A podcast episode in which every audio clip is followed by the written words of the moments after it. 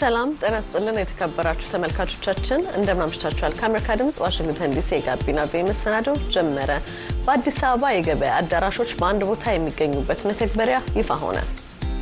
ገበያ ብለን ስናስብ ገዢ አለ ወይም አገልግሎቱን ተጠቃሚ አለ። በዚህኛው side ደግሞ አገልግሎቱን የሚሰጥ ድርጅት አለ። ስለዚህ እነዚህም ሁለቱን የሚያገናኝ አንድ system ነው እንግዲህ ይዘን የመጣ ነው። ዘገባ አለን። በሌላ በኩል በዩናይትድ ስቴትስ የተሰራ አንድ አዲስ ጥናት እድሜያቸው በሀያዎች ውስጥ ያሉ የቅርብ ጊዜ ተመራቂዎች ስራ ቀጣሪዎች እንደሚያገሏቸው አመላክቷል። ለምን የሚለውን እንቃኛለን። ኤደን ገረመው መሰናዶን በመምራት ኤልያስ አስማረ በምስልና ድምፅ ምህንድስናው አብረናችሁ እንቆያለን። እናንተም አብራችሁን ሆኑ።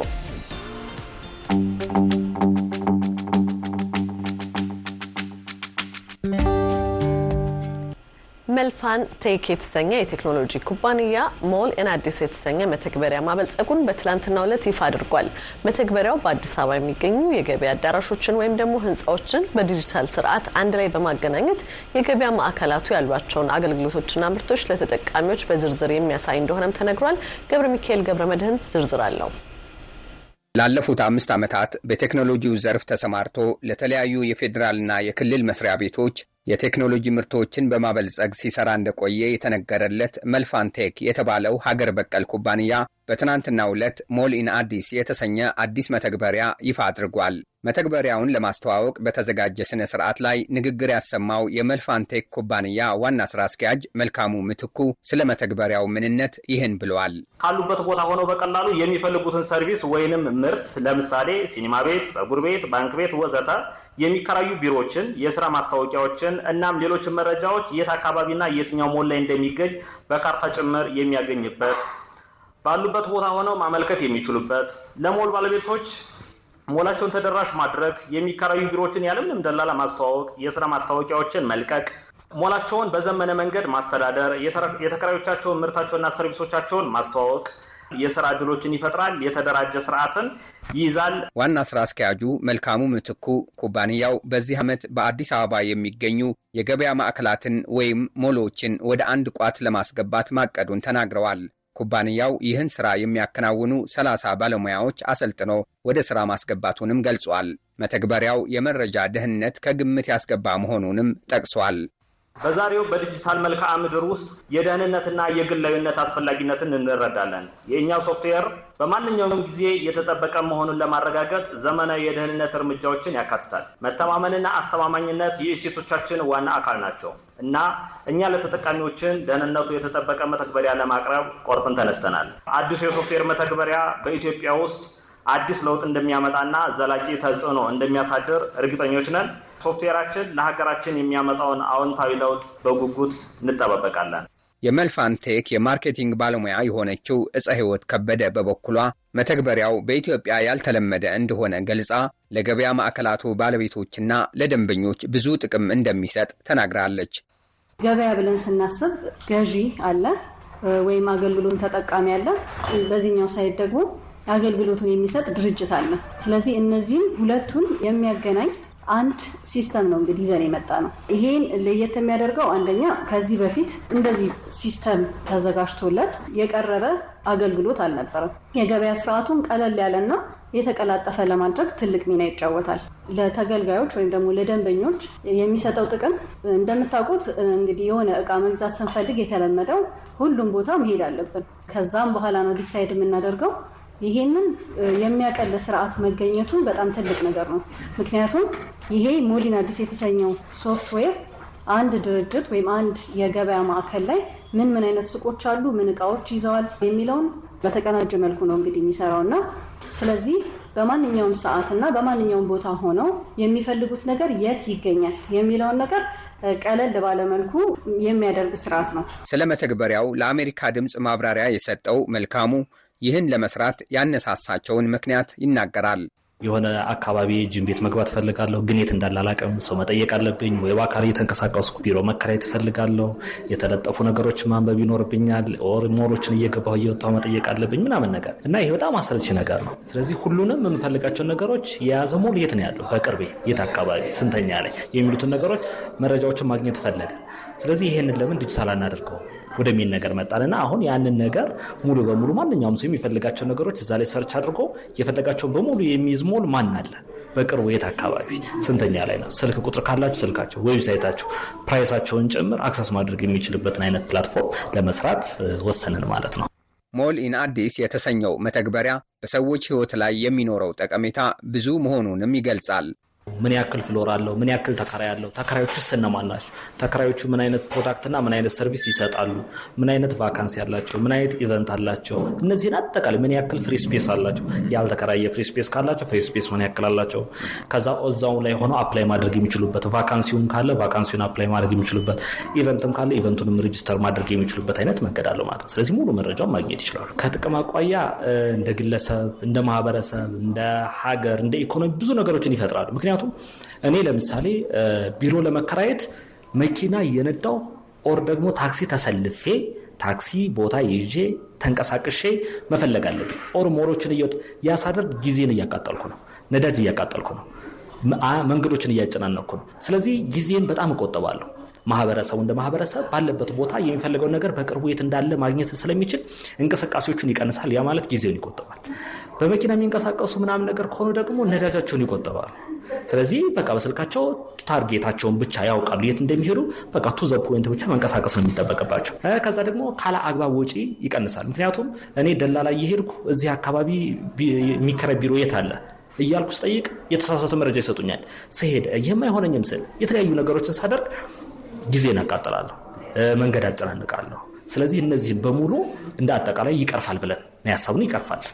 መልፋንቴክ በዚህ መተግበሪያው አማካኝነት በሚቀጥሉት አራት ዓመታት በሺዎች ለሚቆጠሩ ወጣቶች የሥራ ዕድል ለመፍጠር ማቀዱን ለማወቅ ተችሏል። ለአሜሪካ ድምፅ ገብረ ሚካኤል ገብረ መድህን አዲስ አበባ።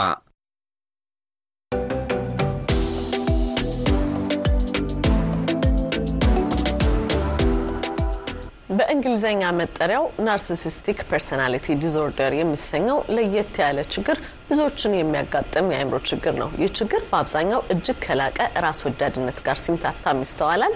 አሉላ ከበደ ሙያዊ ትንታኔ የሚሰጡንን ዶክተር ተሾመ ሽብሬ የአእምሮ ሐኪምና በካናዳ የዴል ሃውዚና ሜሞሪያል ዩኒቨርሲቲ ረዳት የሕክምና ፕሮፌሰር ጋብዟል። ወደዛው እናልፋለን። ዶክተር ተሾመ በቅድሚያ ለጊዜው አመሰግናለሁ። አመሰግናለሁ። የዛሬው የሐኪሞን ይጠይቁ ትኩረት በእንግሊዝኛው በልማድ አጠራር ናርሲሲዝም በመባል የሚታወቀውን የሰብዕና ሁከት ይመለከታል።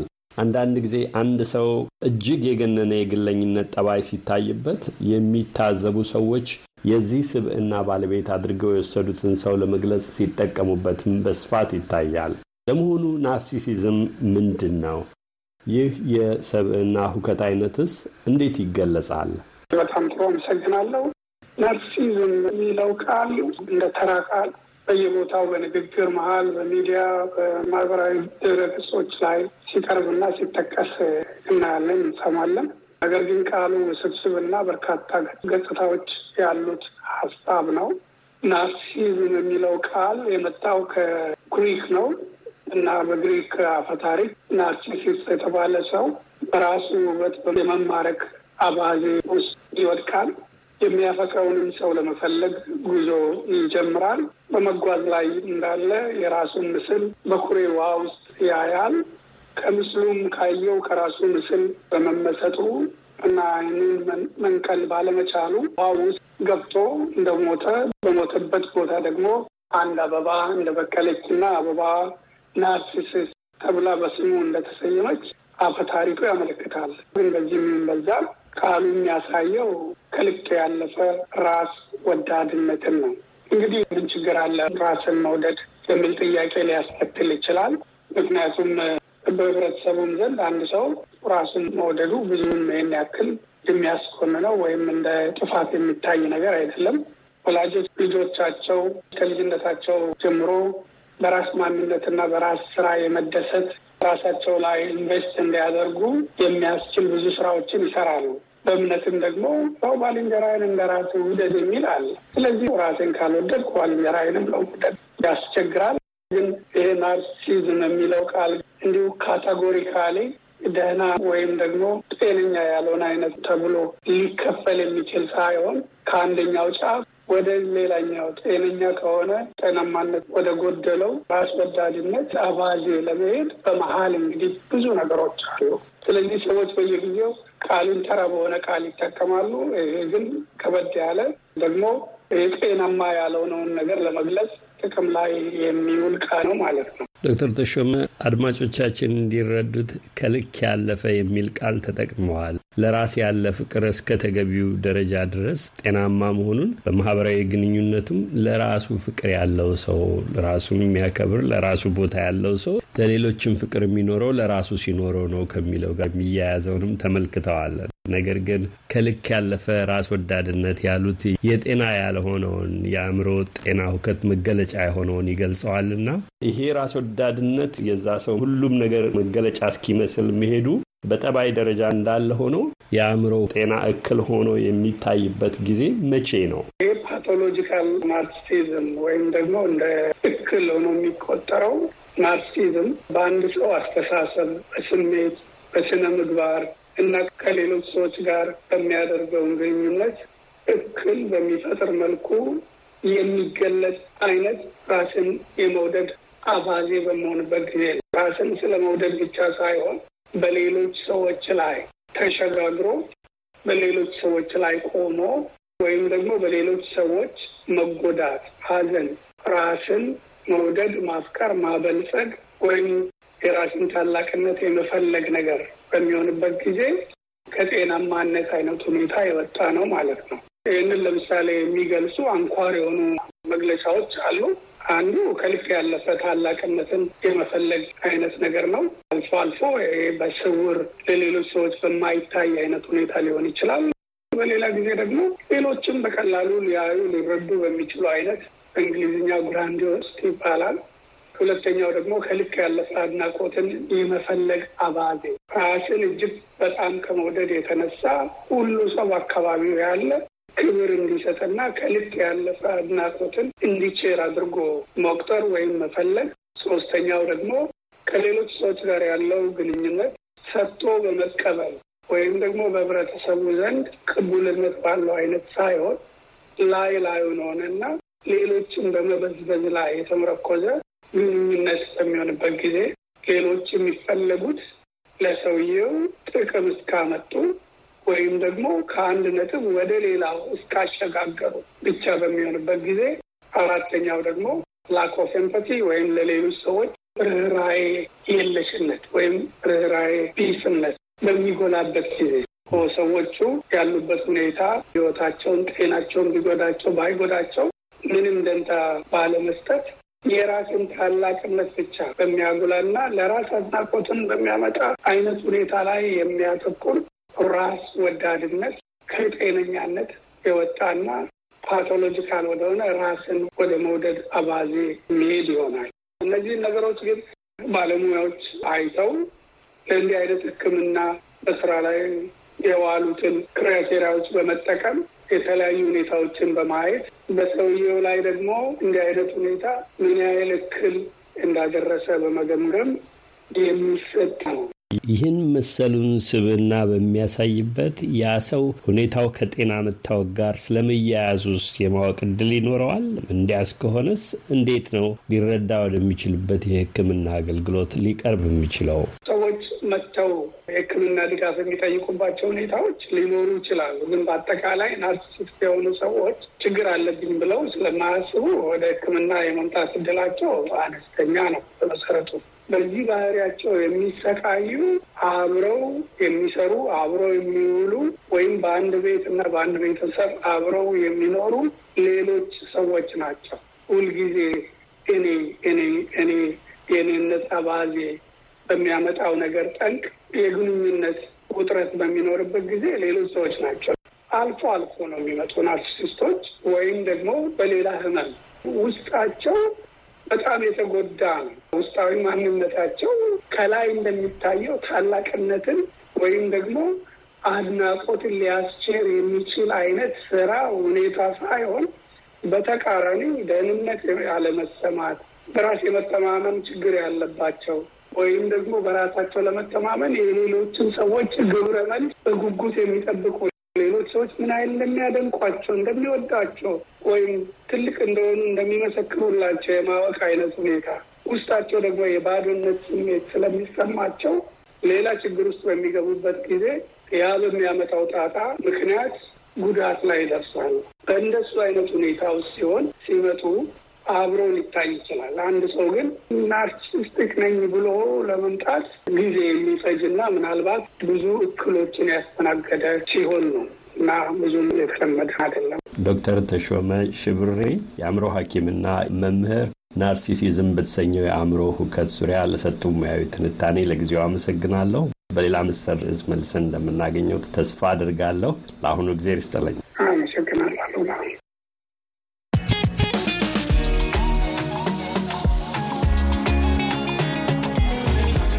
ዩናይትድ ስቴትስ ከተለያዩ ዓለማት ለሚመጡ ስደተኞች መጠለያና አዲስ ሕይወት መጀመሪያ ሀገር በመሆን ትታወቃለች። ኤሊን ቬሊጋዝ ደግሞ ከረዥም ጊዜ በፊት ከቦሊቪያ የመጣች ሰነድ አልባ ስደተኛ ስትሆን በዚህ በአሜሪካ ከባድ ፈተናዎችን አልፋለች። የአሜሪካ ድምጿ ሊሳ ቪሆራ ኤሊንን አነጋግራ ያሰናዳችውን ዘገባ ቆንጅታዬ ታቀርበዋለች። I like hiking because it reminds me of home.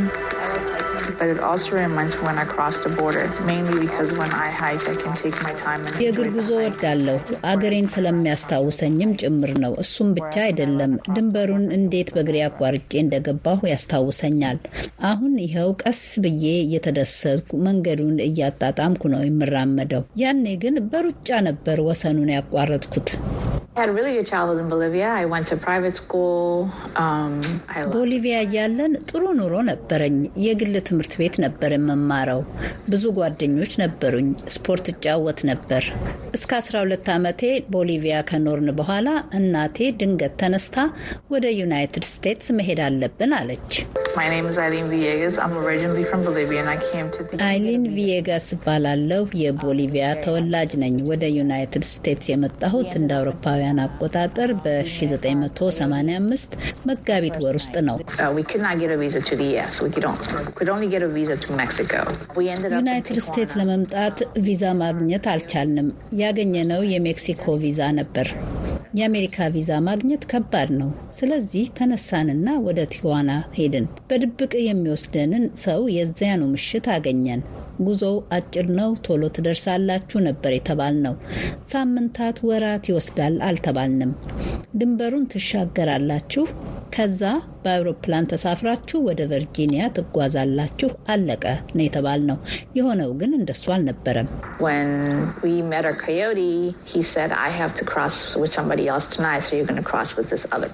ድንበሩን ከሚያሻግረን ሰው ጋር ስንገናኝ አንድ ሌላ ሰው ይዤ ዛሬ ማታ ሊሄድ ነውና እናንተ ከዚህኛው ሰው ጋር ትሄዳላችሁ አለን። የመጀመሪያው ሰው ሳይሆን ከሁለተኛው ጋር ስንገናኝ እንሄዳለና ወደ አንድ ቤት ወሰደን። ቲዋና ውስጥ ነው። ወንዶችም ሴቶችም አሉ። አይጥ ሁሉ ነበር። ሀያ ሀያ አምስት ሰው ይሆናል ቤት ውስጥ ያለው ትንሽ ቤት ነው። እዚህ እስኪመሽ እንቆይና ሄሊኮፕተሮች በሌላ አቅጣጫ እስከሚያልፉ ጠብቀን እንሄዳለን፣ እናልፋለን ነበር ያለን። ከሳንዲዬጎ ጀምሮ እስከ ቲዋና መሬቱ በጣም ደረቅ ነው። ሾህ ያለው ቁጥቋጦ ብቻ ነው። በድብቅ እያሽለኮሎከ የሚወስደን ሰውዬ የሄሊኮፕተር ድምፅ ስትሰሙ ቁጥቋጦ ውስጥ ተደበቁና ቆዩ፣ ከዚያ ወጥተን እንሮጣለን አለን። መኪናም ካያችሁ ሩጡ ነው ያለን። የዚያ ታዲያ ሰዓቱ እኩለ ሌሊት ገደማ ነበር። አሁን የድንበሩ አጥር ምን እንደሚመስል አላውቅም። ያኔ ግን የሽቦ አጥር ነበር። በቃ ሰው ያንን እየቆራረጠ ሰው እየሾለከ ይገባል። ሄሊኮፕተሩ ሲሄድ ሰው መሯሯጥ ጀመረ። ሄሊኮፕተሩ ተመልሶ መጣ አስታውሳለሁ። እኔና እናቴ ቁጥቋጦ ስር ተደበቅን። እሾሁ የወጋጋን ነበር። አሁን ሄሊኮፕተሩ ተነስቶ ሲሄድ ሁሉም ከተደበቀበት ወጥቶ መሮጥ ጀመረ። ሰውየው ከኋላ ሆኖ መቆም የለም ሂዱ ይለናል።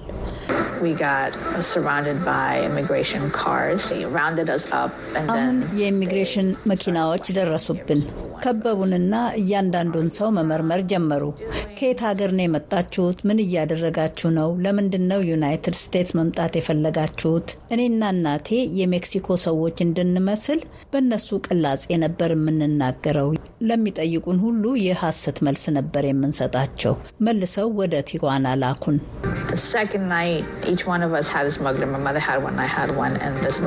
ሁለተኛው ሌሊት ላይ እኔና እናቴ የተለያዩ አሸጋጋሪዎች ተረከቡን። ሄሊኮፕተር ስታዩ ዝም ብላችሁ ሩጡ ተባል። እናቴና ያንኛው አሸጋጋሪ ሄዱ። እኔ ከልጅየው ጋር መራመድ ጀመርኩ። ብዙ ቀድመውናል። እኔ አንድ ቦታ ጋር ስንደርስ ጉልበቴ ታመመ፣ መሄድ አቃተኝ።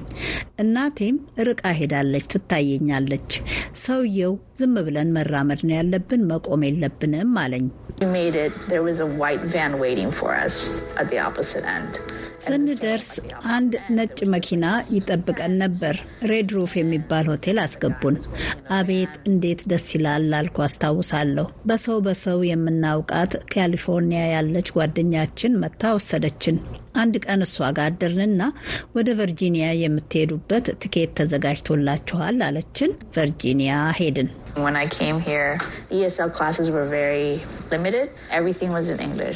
እዚህ ስንመጣ እንግሊዝኛ ቋንቋቸው ላልሆነ ሰዎች የሚሰጠው ትምህርት እስከዚህም አልነበረም። ሁሉም ትምህርት ደግሞ በእንግሊዝኛ ነበር የምንማረው። የመጀመሪያ ሪፖርት ካርዴ ሲመጣ በሙሉ ኤፍ ነው ያገኘሁት።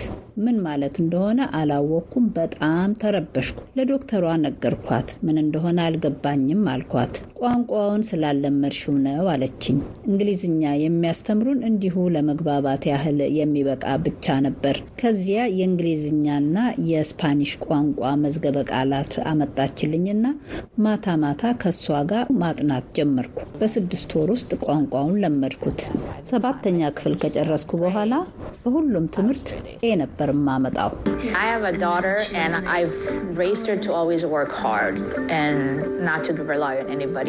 የማመጣው። ሴት ልጅ አለችኝ። ሁሌም በርትታ እንድትሰራ ማንም ላይ መተማመን እንደሌለባት እያስተማርኩ ነው ያሳደግኳት። ሁሌም ስታድጊ ለሌሎች መስጠት አለብሽ፣ አስር እጥፍ ሆኖ ይመለስልሻል እያልኩ አስተምራታለሁ።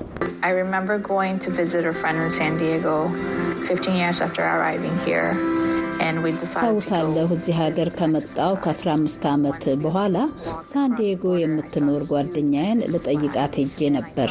ከድንበሩ በሜክሲኮ በኩል ወዳለው ሄደን እንጎብኝ ተባባልንና ሄድን። ድንበሩን እንዳቋረጥን ትልቅ የሜክሲኮ ባንዲራ አየሁ። ኮረብታውን የሮጥኩበትን ያቋረጥኩበትን ለመጀመሪያ ጊዜ በቀን ማየቴ ነው። ያኔ አቋርጠን በገባንበት ጊዜ በሌሊት ነበር የገባ ነው። ያንን ሳይ አለቀስኩ። ያሳለፍኩትን ሁሉ ስላስታወሰኝ ነው ያለቀስኩት። አሁን ወደ ኋላ እየተመለስኩ ያንን ጊዜ አስበዋለሁ። የዛሬ 38 ዓመት ያን ሁሉ ማድረግ ከቻልኩ አሁንም ይቺ መንገድ አታቅተኝም።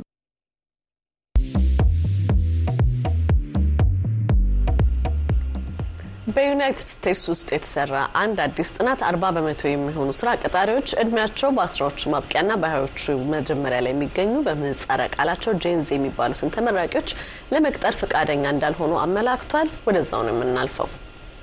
በቅርቡ ከስምንት መቶ በላይ ስራ አስኪያጆችና ዳይሬክተሮች ላይ ዩናይትድ ስቴትስ በተደረገ አንድ ጥናት ቀጣሪዎች በተለምዶ ጄንዚ በመባል የሚታወቁትንና በጎርጎሮሳውያኑ 1990ዎቹ ማብቂያ ላይ እና በ2000 ዓ ም መጀመሪያ ላይ የተወለዱ ልጆችን ለመቅጠር ፈቃደኛ አለመሆናቸውን አስታውቋል። በታህሳስ 2023 ይፋ የሆነው ይህ ጥናት 800 የዩናይትድ ስቴትስ ዳይሬክተሮችና ዋና ስራ አስፈጻሚዎች ላይ የተካሄደ ሲሆን ጥናቱ ከ አስር ስራ አስኪያጆች መካከል አራቱ በዚህ የእድሜ ክልል ውስጥ ያሉ ወጣቶችን ከቅጥር እንደሚያገላቸው አመላክቷል። ከአምስት ቀጣሪዎች መካከል አንዱ ደግሞ የስራ ቃለ መጠይቃቸው ቀን እነዚሁ ወጣቶች ከወላጅ ጋር ነው የመጡት ብለዋል።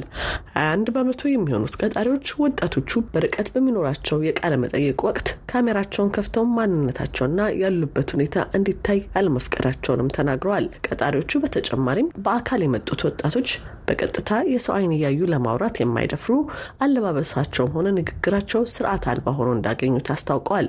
የዚህ ጥናት ውጤት እንዳላስገረማቸው የተናገሩት ደግሞ በዋሽንግተን ዲሲ አካባቢ የቅርብ ጊዜ ተመራቂዎችን በ accounting ና ቴክኖሎጂ ስራ እንዲያገኙ የሚያሰለጥኑት ማይክል ኮነር ናቸው።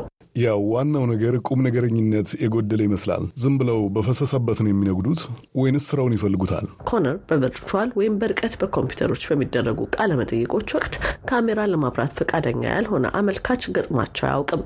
ነገር ግን ተጠያቂዎቹ ለ professional ስራ ተስማሚ ባልሆኑ እንደ ገበያ ማዕከል ባሉ ስፍራዎች እየተጓዙ ቃለ መጠየቁ እንዲደረግ መጋበዛቸው ግን ያጋጠማቸው ነገር ነው።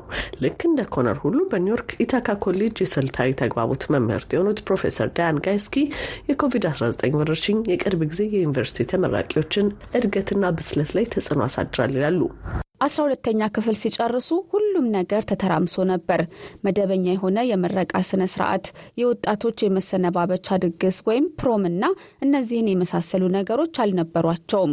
ፕሮፌሰር ዳያን አክለውም የዚህ ውጤት ተማሪዎቹ የስራውን ዓለም ሲቀላቀሉ በራስ መተማመናቸው እንዲወርድ አድርጓል ይላሉ። ዩኒቨርሲቲ መግባት የሚያጎናጽፏቸው ከመማሪያ ክፍሎች ውጭ ላሉ ተሞክሮዎች ዝግጁ መሆንን፣ በማህበረሰብ ውስጥ ያሉ መርሃ ግብሮች ላይ ተሳትፎ ማድረግን፣ ለስራ ልምድ መውጣትን የመሳሰሉ ነገሮች በሙሉ አልነበሯቸውም። በጥናቱ ላይ የተሳተፉት 38 በመቶ የሚሆኑት ቀጣሪዎች የቅርብ ጊዜ ተመራቂዎችን ከመቅጠር ይልቅ ተለቅ ያሉትን ለመቅጠር እንደሚመርጡ አስታውቀዋል። ይህም ብቻ ሳይሆን ተለቅ ላሉት ሰራተኞች ጥቅማ ጥቅሞችንና ከርቀት ሆኖ የመስራት ሁኔታም ለማመቻቸት ፈቃደኛ ናቸው። ግማሽ በግማሽ የሚሆኑት ቀጣሪዎች ደግሞ የቅርብ ጊዜ ተመራቂ የሆኑት እድሜያቸው እስከ 25 እና 27 የሚደርሱ ወጣቶችን ቢያንስ አንድ ጊዜ ከስራ ማባረራቸውን ተናግረዋል። 63 በመቶ የሚሆኑት ቀጣሪዎችም የቅርብ ጊዜ ተመራቂዎች የስራ ጫናን የመቀበል አቅም የላቸውም ያሉ ሲሆን ሌሎች 61 ከመቶ የሚሆኑት ደግሞ አብዛኞቹ ለስራ አርፍዶ ይመጣሉ ብለዋል። በተጨማሪም 59 በመቶ የሚሆኑት ቀጣሪዎች እነዚህ ወጣቶች የታዘዙትን ስራዎች በጊዜ እንደማያስረክቡ የተናገሩ ሲሆን በተመሳሳይ 53 ከመቶ የሚሆኑት ቀጣሪዎችም እነዚህ ወጣቶች ለስብሰባ ሳይቀር አርፍዶ ይመጣሉ ይላሉ። ኮነር ታዲያ ይሄ ሁኔታ የቅርብ ጊዜ ተመራቂዎች ላይ ተባብሶ ታየ እንጂ ጉዳዩ ቀደም ብሎ የጀመረ ነው ይላሉ። ቢሮ የሚገቡ ቢሆን ኖሮ የስራ ጫናውን የሚቋቋሙበት የተሻለ እድል ነበራቸው። እነዚህ ልጆች በስራው ዓለም ውስጥ እንዴት ማደግ እንደሚቻል አሰልጣኝ ያሻቸዋል። በአንጻሩ ፕሮፌሰር ዳያን በኮሌጅ ተማሪዎች ዘንድ የአእምሮ ጤና እክል አይሎ መጨመሩን የተናገሩ ሲሆን በዚህም የተነሳ የኮሌጅ መምህራን በተማሪዎች ክፍል የመግባት ሁኔታ ላይ ያላቸውን ቁጥጥር ማለዘባቸውን እንዲሁም ደግሞ የቤት ስራ የሚያስረክቡበት ጊዜ ላይም ነጻነት መስጠታቸውን ይናገራሉ። አሁን ላይ ቀጣሪዎች እያነሱት ያለውና የተቀየ የቀየረው ነገር ያለው የጭንቀት መጠንና የአይምሮ ጤና ተግዳሮቶች ናቸው። ኮነር ታዲያ እነዚህ ወጣቶች ሁኔታዎች ቀለል እንዲልላቸው እየተመቻቸን ይላሉ። ለአንዳንድ ቀጣሪዎች ነገሮችን ቀለል አድርገው ለመቀበል በመሞከር ላይ ናቸው። በዚያ በኩል ትልቅ ልዩነት አይቻለሁ። የአእምሮ አቅመቢስነት ወይንም ነገሮችን መቀበል አለመቻል ተቀብሎ ራስን መንከባከብን እውቅና መስጠት እንደማለት ነው። ምክንያቱም እነዚህ ልጆች እንዲያድጉ የተነገራቸው ይህንኑ ነው። የስራ ቅጥር አሰልጣኙ ኮነር Gen Z ተብለው የሚታወቀው የእድሜ ቡድን ላይ ያሉት የቅርብ ጊዜ ተመራቂ ወጣቶች ምንም እንኳን ለ professional ስራ ቁርጠኝነት ያለማሳየት ሁኔታቸው ከወረርሽኙ በኋላ ቢያይልም እነዚህ ሁኔታዎች ግን ቀድሞም ቢሆን እየተለመዱ የነበሩ ነገር ናቸው ይላሉ። ውድቀት የሚያጋጥም ይመስላል። አንዳንዶቹ የቅርብ ጊዜ ምሩቃን በጣም እንክብካቤ የበዛባቸው ናቸው። እንደምታውቁት ዓለም ደግሞ በአብዛኛው ይቅርታ አታውቅም። ስለዚህ ሰዎች በጊዜ ይህን ነገር ከተረዱት ለወደፊት የስራ ዘመናቸው መልካም የሚሆን ይመስለኛል። ኮነር አክለውም ወጣቶች ከስራ እድገት ይልቅ የሚያሳስባቸው በስራና በህይወታቸው መካከል ያለው ሰዓት ነው ይላሉ። ይህንን ትውልድ በዋናነት የሚያሳስበው ነገር በትርፍ ጊዜ የሚደረግ ልምምድና በዚያው ዙሪያ እንደ አስፈላጊነቱ የሚለዋወጥ ሁኔታ ምቾት ነው። የወደፊት ሁኔታዎችን በተመለከተ በገንዘብም ሆነ በስራ ለማደግ ያላቸው ፍላጎት ዝቅተኛ ነው። በቃ ሁሌም የዛሬን ለመኖር የሚፈልጉ ነው የሚመስለው። በዚህ ጥናት ላይ ከተሳተፉ ስምንት መቶ የሚሆኑ ስራ አስኪያጆችና ዋና ስራ አስፈጻሚዎች ውስጥ ግማሽ ያህሉ ጄንዚ በሚባለው የእድሜ ክልል ውስጥ ያሉ ተቀጣሪዎች ለስራው ያልተመጣጠነ ክፍያ ጠይቀዋል ይላሉ ፕሮፌሰር ዳያን። ግን ይህ የሚያሳየው ወጣቶቹ ከቀደመው ትውልድ በተሻለ ገንዘብ ላይ ያላቸው እውቀት መዳበሩን ነው ይላሉ ፕሮፌሰር ዳያን። አያይዘውም እነዚህ ወጣቶች ገና በዩኒቨርሲቲዎችና ኮሌጆች ውስጥ ሳሉ ኮርፖሬሽኖች እጅግ ብዙ ስራን በትንሽ ወጪ እንደሚያሰሩ መስማታቸውንና ማወቃቸውን ይገልጻሉ። እነዚህ ወጣቶችም ህልም የሚያደርጉት የተቀጣሪዎቹን ደሞዝ ሳይሆን የቢሊዮነር ቀጣሪዎቹን ገቢ መሆኑንም አክለው ተናግረዋል። ለዶራ ማካወር ዘገባ አይደን